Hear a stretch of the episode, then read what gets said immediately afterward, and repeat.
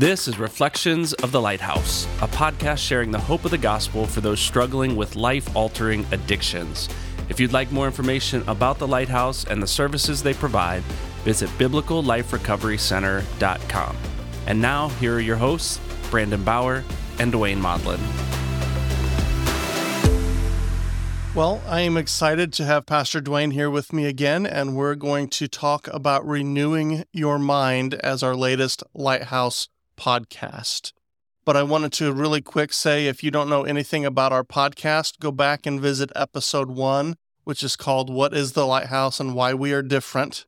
But today we're going to talk about an important thing renewing our mind and why is that important. So, Duane, first question for you is what does it mean to renew your mind? It means to change your thought patterns, change how you your worldview, how you see things, those types of things. Before we come to Christ, our worldview, our mind is set in a secular mindset, is set on the things that are not of God.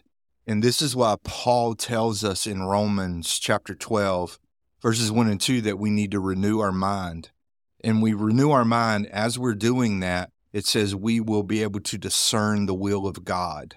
And that's the purpose of following Christ, knowing what he's calling us to do. And it's impossible to do that without our minds being renewed and beginning to think the way Christ thinks about things. So, as a addiction recovery program, renewing the mind is a really important piece. Yes. But I also think that it is the most important thing for all believers because the battleground for every believer is, is in his mind. Yes. And how we think determines how we act and what we do. So mm-hmm. so renewing our mind is not only an addiction issue, it is a lifestyle issue yes. that needs to be dealt with. Yes. And I think uh, we can kind of really point pinpoint this and the reason why this is such a necessary thing because Jeremiah 17 9 tells us what our hearts are. Our hearts are deceitful and they are wicked. Now, when you deal with words like heart in the scriptures, it, it's used over 800 times in the Old Testament and the New Testament. But it encompasses a lot about who we are. It encompasses our mind, it encompasses our desires, our emotions, all of those things. And before Christ, those things have been twisted because of sin. Our minds have been twisted because of sin. The way we think about things is twisted because of sin.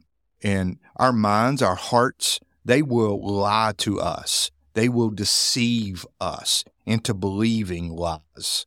So we have to be careful that we renew our minds and to begin to see things the way Christ sees things in the world and about life, following Him, how we treat one another. All of those things flow out of renewing our mind.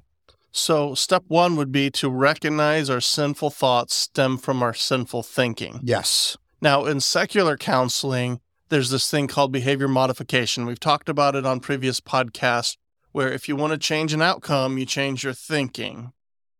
And that's good. I think yes. that's biblical. but where that ends and is faulty is we don't take it back to the need for a savior yes. to renew our hearts and our minds. I think that's so so important. So recognize sinful thoughts stem from sinful thinking. And then I think the next step is choosing to believe in God. Yeah. To follow him, to acknowledge him and the Bible says that we can't lean on our own understanding. We can't lean on our own thinking, the way we think about things. Again, Jeremiah tells us that our thinking is deceitful often, and our thinking will deceive us because of sin. And we need to make sure we're not leaning on our own understanding, but we are acknowledging God in all his ways. And the Bible says he will direct our paths. That's found in Proverbs 3. Most people know that scripture.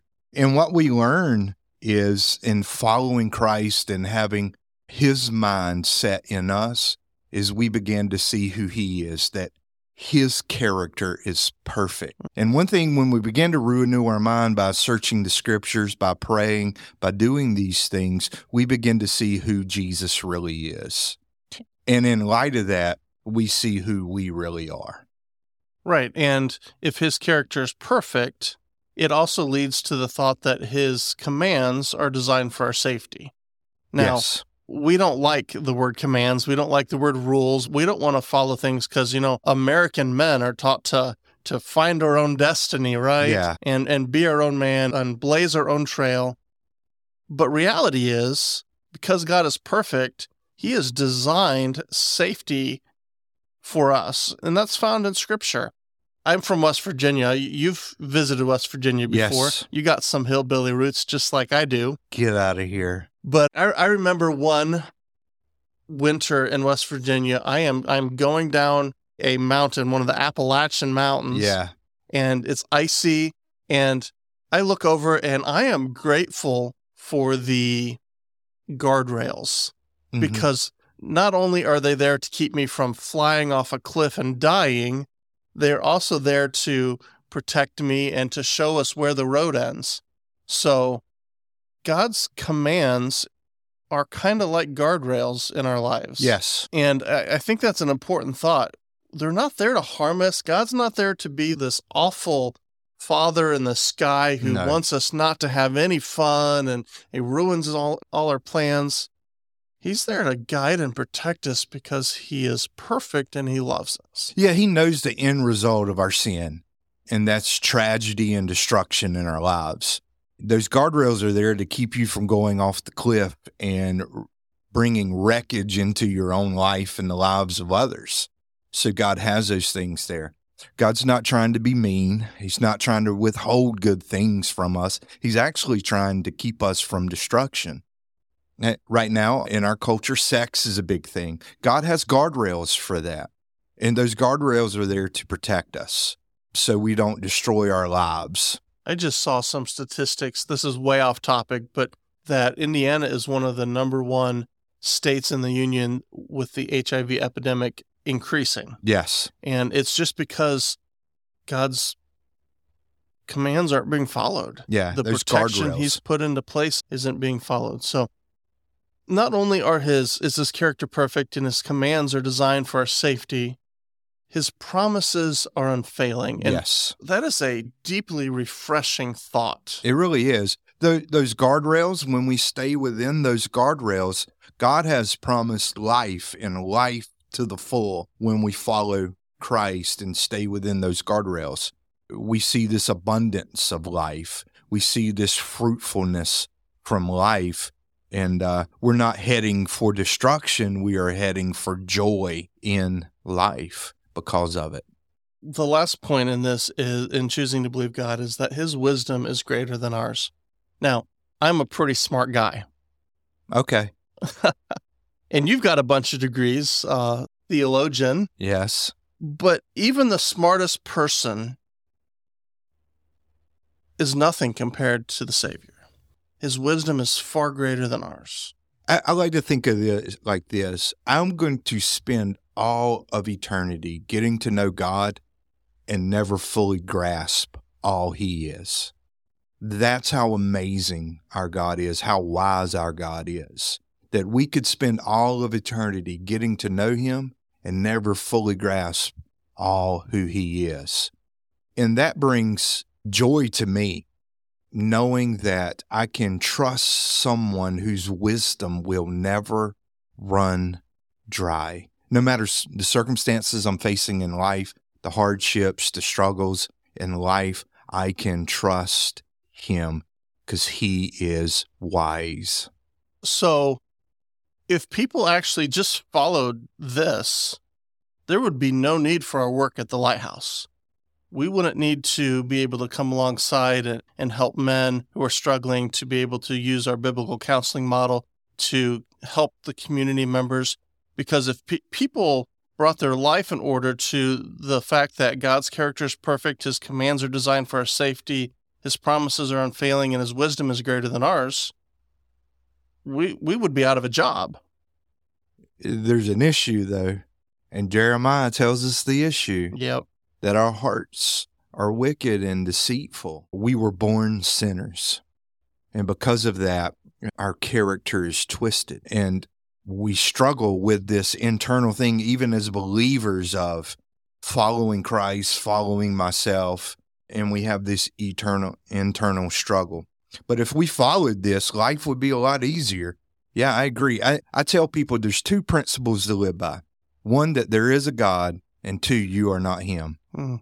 I think if we get those two things right, life will be a lot easier. And I think the list that we've given people right here sums up those two things. And this is a lot of things that we teach the men in our program. Yes. And sometimes they fail and they come back, and sometimes they fail and they come back. And we teach the same thing Yes. because there's so much truth and power here the power to defeat any addiction, Yes. to overcome any sin, and yet we ignore it sometimes. We do. Or s- sometimes we start down the process of renewing our mind and we stop in the middle of it before we've gained that victory that Christ offers us. He says, I've come to give life and give it to the full. And sometimes we miss out on that because we'll start it, but yet we don't follow through. And that leads us to our next piece of conversation. I remember growing up in Sunday school, and there was a song that we loved to sing. Uh oh. and, and I don't sing, but it was it went obedience is the very best way to show that we believe. Yeah. And obedience is fruit of salvation. It r- really is. And Jesus even said, If you love me, you will obey me. And the reason we can even love Christ is first, he first loved us. Wow. But because we have experienced such a love, such a grace, such a mercy, our natural response is since he's done so much for me, this is what I want to do for him. I want to obey him. I love Paul's letters because at the beginning of Paul's letters, he lays out what God's done for us in the person of Jesus Christ first. He lays out grace, he lays out mercy, he lays out redemption, salvation. Before he ever tells you what you should do, he tells you what Christ has done. Now, in light of what Christ has done, this is how we are to live, Paul says. And it's a response to what God's done for us. And it's the evidence that we've truly believed that God has done this for us. So one of those steps of obedience is renewing our mind. Yes. Uh, 2 Corinthians 10.5 talks about taking every thought captive. Now, Scripture wouldn't tell us to take every thought captive if it wasn't possible. Yes. And, and that is a struggle. The Bible talks about strongholds, that we have strongholds in our minds, that the enemy has placed strongholds in our minds, sin patterns of thinking that are sinful. And what the Holy Spirit begins to do when we take those thoughts captive through the Word of God is begin to tear down those strongholds that the enemy has in our lives. If we don't do that, something maybe a tragedy hits, maybe we go through something. If that stronghold is still there, the enemy has a foothold to begin to cause you to move away from Christ because you haven't dealt with that thinking pattern in your life. So years ago, my mom used to work for the U.S. Census, and she would have trouble getting information from people. And mm. her boss said, There's one simple tool that you need. When they open the door, you put your foot in because they can't shut the door if you have a foothold into their. yes, That's the same thing. yes, If we aren't renewing our mind, we're giving the devil a foothold into our life. And that is the beginning of deep darkness. yes. And and strongholds, we think about war, we think about different things like that, battles, and we think about those strongholds where people could hide out and bomb people. This is exactly what the enemy does. He builds that stronghold and then he bombards us from that stronghold in that thought pattern of our life. And we need the Holy Spirit and diving into the scriptures to begin to tear down those strongholds in our lives. So, another part of taking our thoughts captive is to confess our sins. Yeah. First John 1 9 is one of the most amazing scriptures in, that's ever written. Yeah. If we confess our sins, he is faithful and just to forgive us our sins and to cleanse us from all unrighteousness. But the opposite is true too, because you can't have one without the opposite. If we don't confess our sins, he's not obligated to forgive us our sins or to cleanse us from all unrighteousness. That's obedience, which is evidence of salvation. Yeah, once you get really dive into First John, you get into chapter three. Chapter three is pretty blunt, black and white chapter in this letter, and basically, John tells these believers who are struggling because people had left the church and followed false teachers, and they had questions on what does it look like? What does a real Christian look like? And he starts giving them evidences. In chapter three, he tells them that if you are a practicer of sin, that means you continue in your sin, you continue in this sin pattern, and you have no repentance, you have not been born of God. That's pretty blunt. And that's why when we say that obedience is the fruit of our salvation, because scripture presents it over and over again as the case. And that has some deep ramifications. And I think that is why a lot of people get saved every week or every Yeah. day. or talk into that a little bit about why people would think that's necessary. For example, I'll explain it this way. Through the years of pastoring, having young men come sit in my office and say, Pastor Duane, I'm struggling with porn. I'm struggling with sexual sin. And I don't even know if I'm a Christian. I don't even know if I'm saved or not. So I began to probe with a few questions. N- number one, I asked, What is the key word that you shared in the statement? Convicted, convicted or struggling with. struggling. You, you, this is something you don't want to continue in your life. You don't want to stay in this sin. Number two, you've come to ask for help. Those are good indications that you are saved, that you belong to Jesus, because if you didn't, you wouldn't care. This is John's point. If you don't care, you remain in your sin and you are a practicer of sin, no conviction, you don't belong to God. I think a lot of damage has been done to the church and even the name of Jesus by, I think, well meaning Christians just saying, just get saved, just get saved again. Jesus can take it all away. And that is the extent of their counseling or, or care. That's because we think that salvation, that justification, is the end of the process in our salvation. When we see throughout Scripture three main tenses for salvation, we have justification, which is I am saved. We have sanctification, I am being saved. And we have glorification, I shall be saved. We stop at justification often. We get somebody to the altar, they confess Christ, they begin the process of trying to follow Christ, and then we stop and we don't help disciple those people. And discipleship really is helping people begin to renew their mind, walking them through a process of this is what it looks like to follow Jesus day in and day out. When Jesus said, Go into all the world and make disciples, teaching them everything I have commanded. But yet we stop at just come to Jesus. Mm. And we don't follow through on the teaching of what Jesus has commanded, right?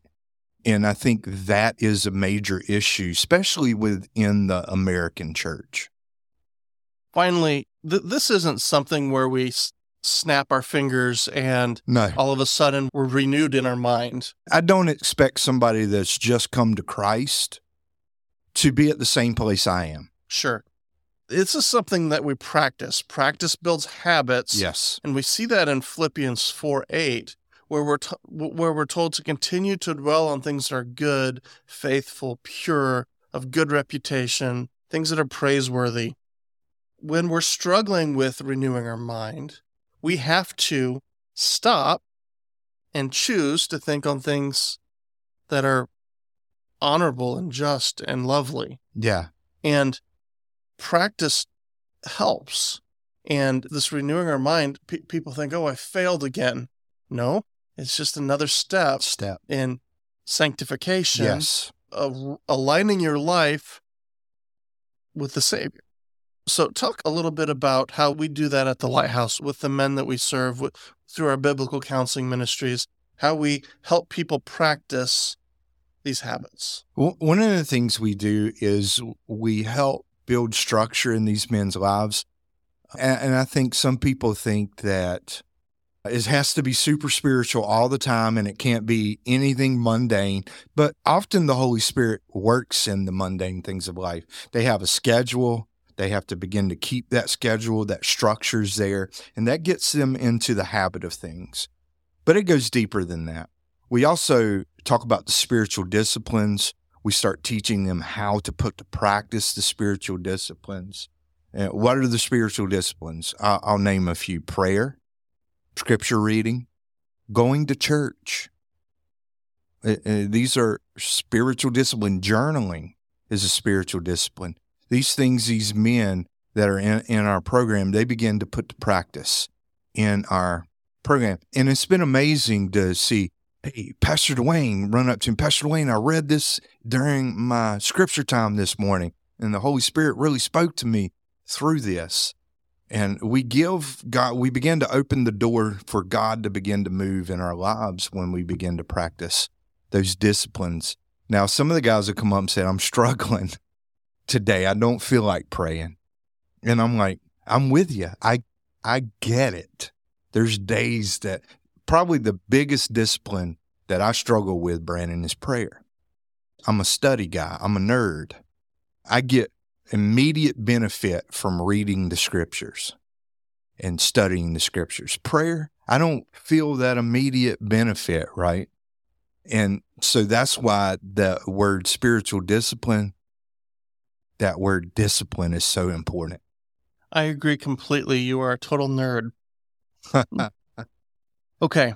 Another thing that we do around the lighthouse is we celebrate successes. yes, we do. And that is so important. And if you don't have anyone in your life celebrating your victories, you need to find that person. It is so important to to take small steps towards the Mhm. Savior. Those small steps over a long period of time will lead to huge successes. Yeah, the guys I tell, I say when we're talking about the spiritual disciplines, I said, I don't expect you to go read your Bible for an hour.